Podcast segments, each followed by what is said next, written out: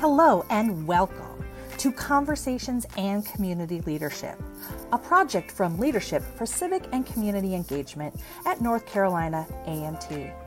This course is stewarded by Dr. Karen Jackson. Now, here's the show.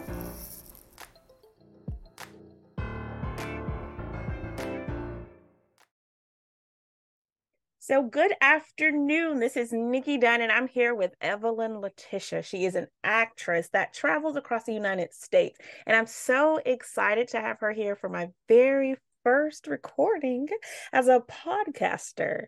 And of all things, we're going to sit and chat about civic engagement in the theater and what different theater programs are doing to really serve the community and how they're getting the community involved. So, again, I really appreciate you for taking time out to do this. Oh, absolutely. Anytime. Anytime I can talk about the theater space and inform people um, beyond the four walls of the theater itself is always a great opportunity for me. Oh, yeah. So this is going to be good. I already know it. I already know it. So let's just jump straight into it. What I really want to know is who are you and what do you do?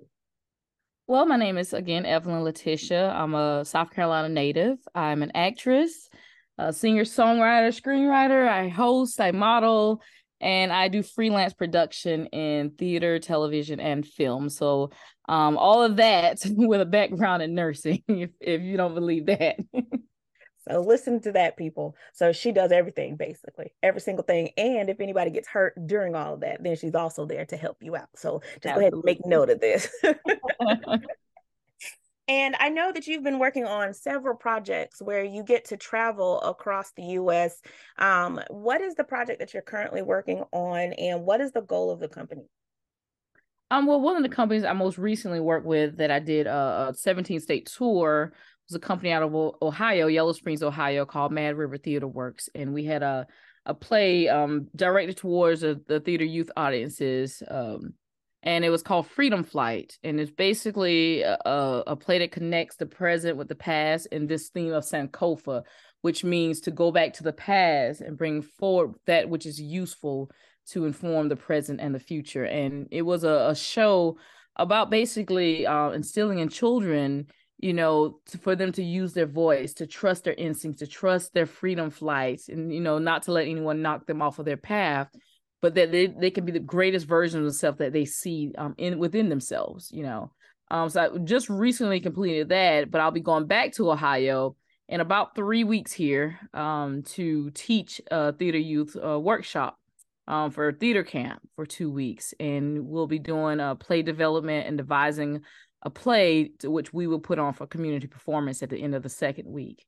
So i got my hands busy. Um the youth are the voices for change has always been that way in, in decades throughout our, our, our history anywhere you look in the history books you will see that the youth were the ones to cry out and march for change and so um, instilling that in our youth very early and through the theater is is always an amazing amazing opportunity I love that. I really do. When you are bringing in the young people into these camps and teaching them how they can use their voice for change, what do you think is most important for them to know? It's most important for them to know that regardless of their age, that they're never too young to spark change. Um, as I said before, any uh, major event throughout our history, you will see the youth on the, the front lines. And I think sometimes um, we don't instill in our children enough that, you know, they're um, not too little or too young to to go forth and make change. We saw very recently with you know um, the the quarantine and the world being shut down and as things happen around you know um, George Floyd and and people marching in the streets, it was the youth that were crying out in the streets. Um, and that's something that I know as a millennial that we read about you know we didn't live through the civil rights movement but we read about you know who those youth were you know when you think about fred hampton and, and you know um carmichael and, and all these people we got to read about it but then to see it in real time um during the pandemic you know people marching all around the world and the youth leading that we try to let children know hey you you are a voice. And it's okay to use that. And i remember in our play um the one that we just recently toured there's a point where one of the main actresses she broke the fourth wall And for those listening, the fourth wall is usually that wall that separates those on stage from those in the audience. So it's like two different worlds going on throughout this whole process. But then when you break that fourth wall, now both sides of that wall are in one space together. And, and she breaks this wall and she tells the children, um, you know, do we want freedom for all? And they get to res- respond with a loud thunderous yes or you know whatever they, they feel. But nine times you hear all these yeses and you know do we want them to come take away our brethren? And they go no. And that was probably one of the most pivotal moments for me in the entire play because some of those children that's the first time they really got to use their voice and say yes or no and not feel like you know it was wrong or not feel like you know it didn't matter um they we really got to empower them so that they left the space that day that maybe someone who has been mistreating them or they've seen somebody being mistreated that they'll have a voice to stand up against that. And we talk about political movements that's what's needed you know the type of faith and fearlessness to jump out there and use your voice. So this this space um i love to hold the space for the youth and allow them to know that hey your voice matters and, and you are free to use it. Now of course we always have to teach you know with freedom of speech does not mean freedom of consequences. There's one thing you know some people say oh yeah you can say it you can say it but make sure you teach both sides of that coin you know.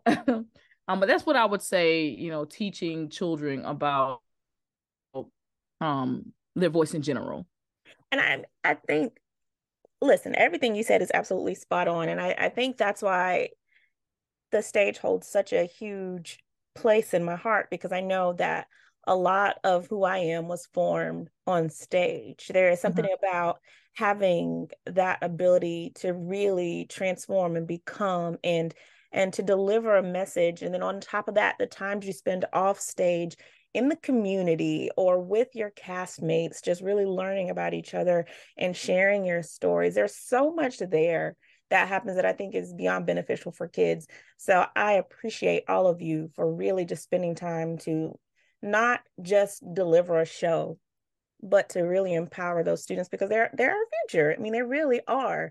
And you never know who might be sitting in front of you. So kudos to you guys and I appreciate you. And, and definitely a place, definitely a place of healing too. Like you said, so much happens in that space. Mm-hmm. Um, healing is one of the biggest things, not just for the audiences that we, you know, um, cater to, but also the artists on stage within themselves. You know, a lot of times what you see artists doing is living out their healing process in front of people. And they're telling you all of their secrets without telling you their secrets it's masked in living in this character, but the the healing that comes from is very real. like you said, someone sitting in the audience may leave thinking, "Oh man, I felt so alone," you know, and, and thinking that I was the only one going through this. But this is a seems like this is something that's reoccurring. This is something that I'm going to be okay. You know, um, something that I can continue to invest my my time and energy into healing from this. So it, there's definitely a lot of things that go on within that theater space besides just the the acting. So now, of course, we both know the importance of theater programs and how mm-hmm. it can really bring the community get together. Why do you think that funding is always such an issue? You know, there's still this stigma when it comes to entertainment in general. Um, because as I told you before at the start of this interview, my background is in nursing. I have a master's degree. I'm a licensed nurse practitioner. Um, and there's this this thought that entertainment is just that, like it's entertain it's not a real job, right? So a lot of times when it comes to funding, people will look at it that way. But what we saw again, and I keep referring back because this is the one thing in our, our time that we all kind of shared together was the world shut down. And for the first time, I think people really got to see how important entertainment and entertainers were to the world. You know, whether it was you getting your your news, your information, whether it was you going through hardships and you needed that one show that you love to laugh, or you needed to go to a, a, a theater production so you can sing along with the musical. It was the first time people really had gotten to see how important um, the arts are. And the funding now I think more and more, you know, um, because of that, the funding has increased some, but previous to that, I think it's always been, oh, it's not a real job or, you know, it's just for fun. But people really do have careers in this field. You, you see a lot of people have longevity in this industry. Um, I've gotten to be on sets now eh, just with television and film with people I grew up watching on television. I never thought that would be possible, you know. Um, and here I am now sharing a space with them as colleagues. So you know um the funding like i said previously i think it had a lot to do with the mindset that oh it's not a real job. It is just for entertainment purposes you know? Um because even now it's hard to to tell people yes i i full-time work for myself now. The last time i saw any patients uh was january of 2022 i went into you know i left my nursing job and i went on and embarked in this entertainment journey full time. And this it's it's like this glossed over look the second you tell someone that they go but hold on you are a nurse. Like aren't you missing the money? I'm like here i am standing in front of you.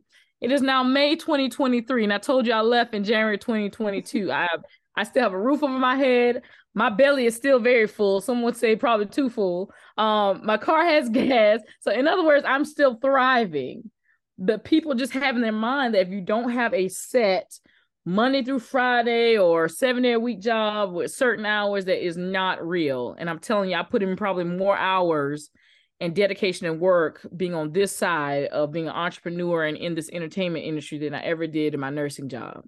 And I feel much more fulfilled because this has been my first love always.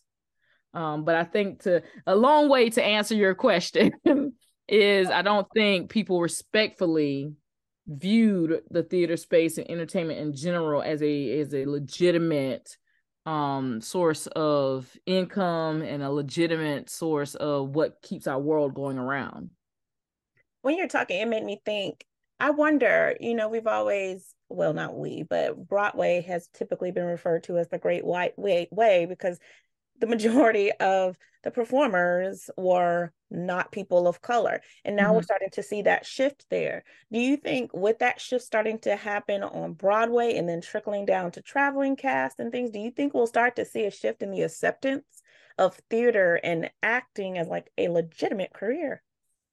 You know, um, I really do hope so. uh, and I really do hope that in my lifetime I get to see that. Um, I can tell you, me being a part of certain traveling casts thus far. I've done, you know, three tours thus far and and they've been predominantly black casts, you know, um which has been great because like you said that trickling down and and changing on like Broadway and things like that even when we go to these shows it's always amazing after the show when we're done and and you know the kids and audiences are leaving I've had children of color run up to me and just hug me and said, I want to do this. I want to be like you, know. And I think back to when I was growing up, I came from a very small town. You know, theater and the arts wasn't, you know, something that was, was highlighted. It was um, sports, or you went to college, or the military. That was it. Um, theater wasn't the highlight. And I was in the marching band, but even after that, it wasn't like, you know, you're finding local bands are playing and things like that. So um, I'm hoping that that changes things. You know and ironically um that you're talking about broadway and not really having a lot of people of color i just had an interview today. Um there is a production coming here in the upstate where i live. Um and it's it's going to be called um uh broadway a celebration of african american influence um in the musical theater. And so it's going to be a review um, show of different songs and um, bits and pieces of devised work that showcase the African American influence on musical theater as it pertains to Broadway. So it's very, very ironic that you just asked me that question. Uh, hopefully, I get the job as stage manager. So fingers crossed. Um, but yeah, that's that's something that you know. Um, uh, again, eh, the future will only be able to tell what the the answer to that is presently. and I'm hoping that um that that will be a yes, that everything will trickle down and more and more people will start to see it for what it is. Oh, that's awesome. So I know that you you mentioned that you are an actress, you are a singer, you are a playwright. So let's shift more into that singing and that writing piece there. Okay. Thinking of you as a writer, what do you think is most important when thinking about telling a story? Is it for political change? Is it for a social change? Is it just to get something out of your head? What goes into your your writing process? Um, it's a little bit of everything. My my main focus when I do write, I write with the the senses in mind. You know, smell, taste, touch, sound, um, sight, because um, I want you to feel like you're within the scene when I'm writing. So if I'm writing about something, I want you to be able to feel the wind on your skin. You know, uh, I want you to be able to, if if something spills, I want you to be able to feel the water splash up on you. Um, so I write with the senses in mind. Um, the foundation of of how I write definitely is about the the current and world events around me, um, especially from personal experiences. Because again, when when growing up in a small town and you know um, there were some childhood traumas and stuff that I've had to work through. Um, but as a child, my my imagination was where I went to to protect myself. Um, and I think that's why entertainment has been my first love because whether it was Saturday morning cartoons, whether it was uh, movies, um, things like that, it, it kind of helped me escape from the reality that I was in just for an hour or two or, two hours or whatever. So when I write, I write with all of that in mind. Like I, am I'm, I'm appealing to people's senses. I'm appealing to uh, the political um, environment around us, the personal um, life circumstances that are happening. I'm appealing to that little child who this may be the only source of freedom they have from the chaotic, you know, world that they're in. Um, children should be able to go outside and play and not have to worry about all these adult conversations and adult dealings. But as we see, even with things like school shootings, our children now are having to do shooter drills. The, the most drills I remember coming through school was we had to do a tornado drill and a hurricane drill. right? You had to get under your desk in case there's a hurricane. You get under your desk to protect your head. If there was a tornado, we went in the hall and you you got your head down against the wall. Like that, that's the most drills we had. And then a fire drill. That was the third one. But now, you know, you're talking about writing stuff uh, for children at times where you have to keep in mind that they're having active active shooter drills. Mm-hmm. And and as a writer, that in itself is difficult, you know, because um you have to be able to write in a sense where you ev- evoke your emotions and put it in there um but don't let it hinder you from continuing to write because you can get so weighed down in in the ugly and the, the chaos and the, the things that don't make sense. Um, I just had a conversation today. We talk about politics a little bit about how uh, I was telling someone how are we and and I think what sparked this conversation, I don't know if you watched recently the um uh what is it called the the correspondence dinner um that the White House has for the media and Roy Wood Jr. was talking about how, you know, um, we're banning basically drag queens from reading to children because we don't want them groomed.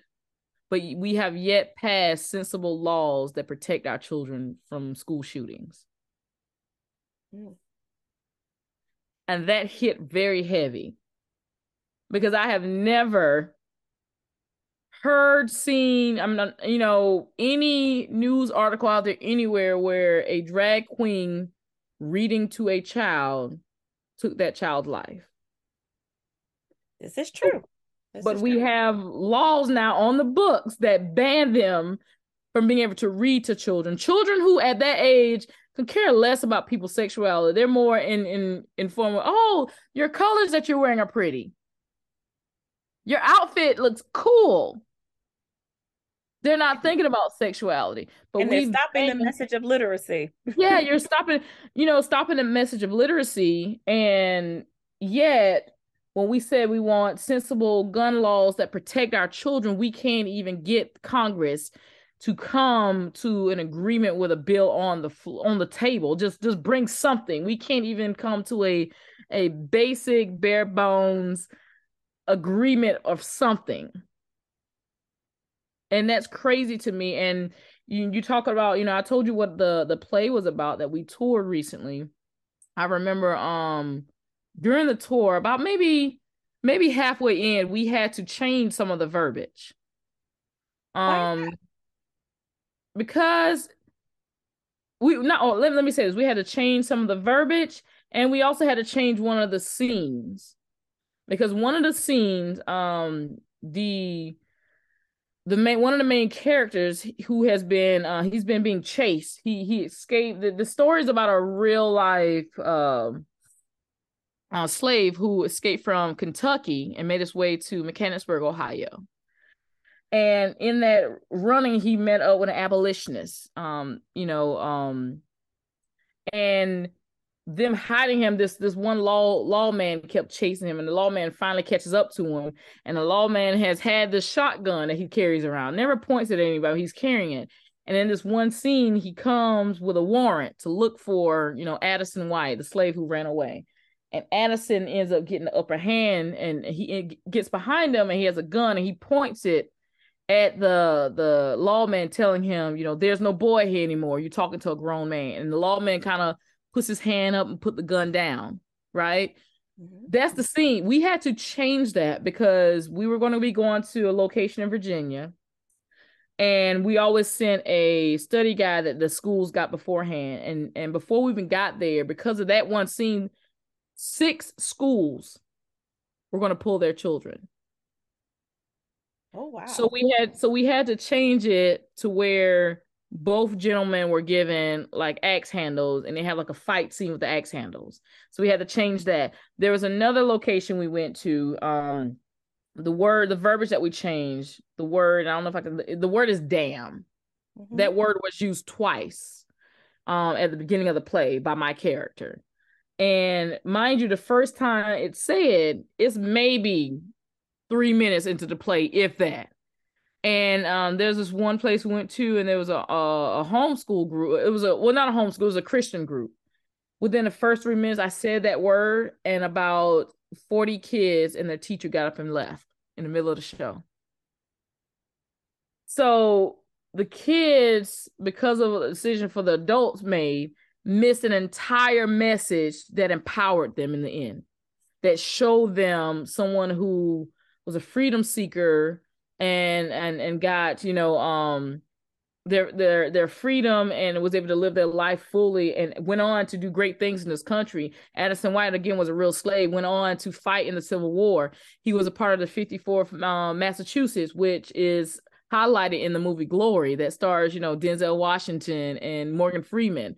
Um, all of that they missed that entire story and, and information and empowerment because in the first three minutes their school got them up and walked them out in the middle of the show. And mind you, the show was only about 55 minutes. You get this message that could be conveyed and that could really have an impact on people, but there's still that censorship that's happening. So it's still kind of like that. Uh, mm-hmm. that frustration of existing in this country where we're not really allowed to really speak and express and say the things that would lead to change. Yeah. So that's I mean I that that's frustrating. But it's, I, very, it's very frustrating. And it's one thing for the country that we live in trying to not want to talk about the ugly past of his history. That's one thing. But it's a, another thing where it tries to even erase the history of a whole group of people who this country's back is built on. And essentially, that's what's happening in Florida right now and other states who are trying to ban um CRT critical race theory. And when people hear that, it's such a buzzword, but people, the people that are so against it, they don't even know what it is. if you ask them to break, that's the crazy part. They hear critical race theory as this buzzword on certain platforms, you know, certain news platforms about how bad it is, but they can't tell you why it's bad. But then when you break it down to them, say it's it's them teaching you know, uh, Black history essentially and the history of this foundation of this country, which is not something that's made up. It's true. but you're trying to erase that. And and it's not really being taught. It was uh, being taught in universities, you know. Um and in some high schools, once they get to that level where they're about to go into college prep courses, yes. But like you ask people what CRT means and they can't even tell you. It's always bad. I would think, and that's the people that we have they, they may actually know what Those it the people who have voted. Yeah. yeah. they don't. They don't. No, they I think they the do. They think they do, but it's a fear that happens in there. Like we don't want oh, yeah. to know because once they know, we're again this that empowerment thing, so, similar to mm-hmm. just exposing our our children to different things. It's that empowerment that comes from knowing, and we don't want people to know. So with yeah. that, and then once, like you said, once people. End. Okay. Oh, no, finish that thought. It's gonna be juicy. yeah, I was gonna say, and with with uh not wanting people to know, a lot of it has to do with if we tell the true history, you have to answer a whole lot of questions for the youth in your family of what your part in history and your family's part in history was. And that's an uncomfortable conversation. But if truly you believe, like, hey, those were my ancestors, that's not me presently, then it shouldn't be a pushback on learning the history if you don't think the way that those ancestors did, if you don't believe in the system that this country was built on, then there shouldn't be a problem with you teaching the youth. But a lot of people, because they still secretly and now more embroidered, they have those thoughts uh, outwardly, they don't want to have those hard discussions because now you got to answer the question of why was grandpa or mima standing by this gentleman, you know, hanging from a tree in this picture? Why was grandma, grandpa, you know, spitting on this student just trying to get an education while schools were being integrated? You have to now a- answer those questions, and I think that that's a a big component of why they don't want it taught. You know. Oh yeah, and you got to think about it too. Like, um, if we don't give them the knowledge, they cannot make a change.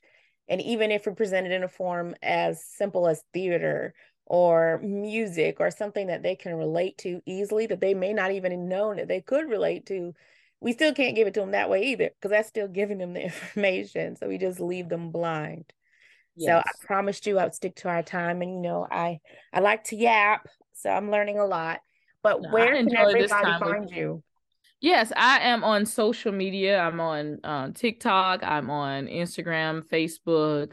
Um, you can find me at, at Evelyn Leteshia. That's E V E L Y N L E T E S H I A. I do have a Twitter. I'm not really on there much, but it's just at E Leteshia. Um, and I'm also on YouTube. Um, again at, at Evelyn Leteshia. You can follow me on there. Uh, lots of content, lots of things to keep you busy. Um, lots of things to to know about me and keep up with me as I move throughout this this world with my busy body. so all right folks you have heard it from your with your own ears evelyn leteshia is on the move and you can hear it in her voice she has some things to write so i expect to see and hear some great things from her in the coming years. It, takes some time for theater works to happen to roll out. So give us some time. But I really do expect some great things to come forward because I believe that you have a great voice that is for the people that could really impact our youth, impact our adults, just really to spread that information and do it in a way that sounds like it would be unique to your voice. So, again, I thank you for taking this time out with me. I know your schedule is busy when you're busy and on the road, and I know it can get hectic, but I really do appreciate you for helping me to bring this vision to life and to talk about your experience and what is important to you. Anything else? I'll let you end our conversation. No, again, I am so grateful to be on your platform today. Thank you so much. This, the work you're doing is important. Um, the voices that you'll have, you know, on your your podcast here is is greatly uh, valued, and I just am glad to be a part of that. Now, uh, we've created history together, and I look forward to uh, yeah, I look forward to sharing this with others um, and, and letting people know about the good, great work that you're doing over there.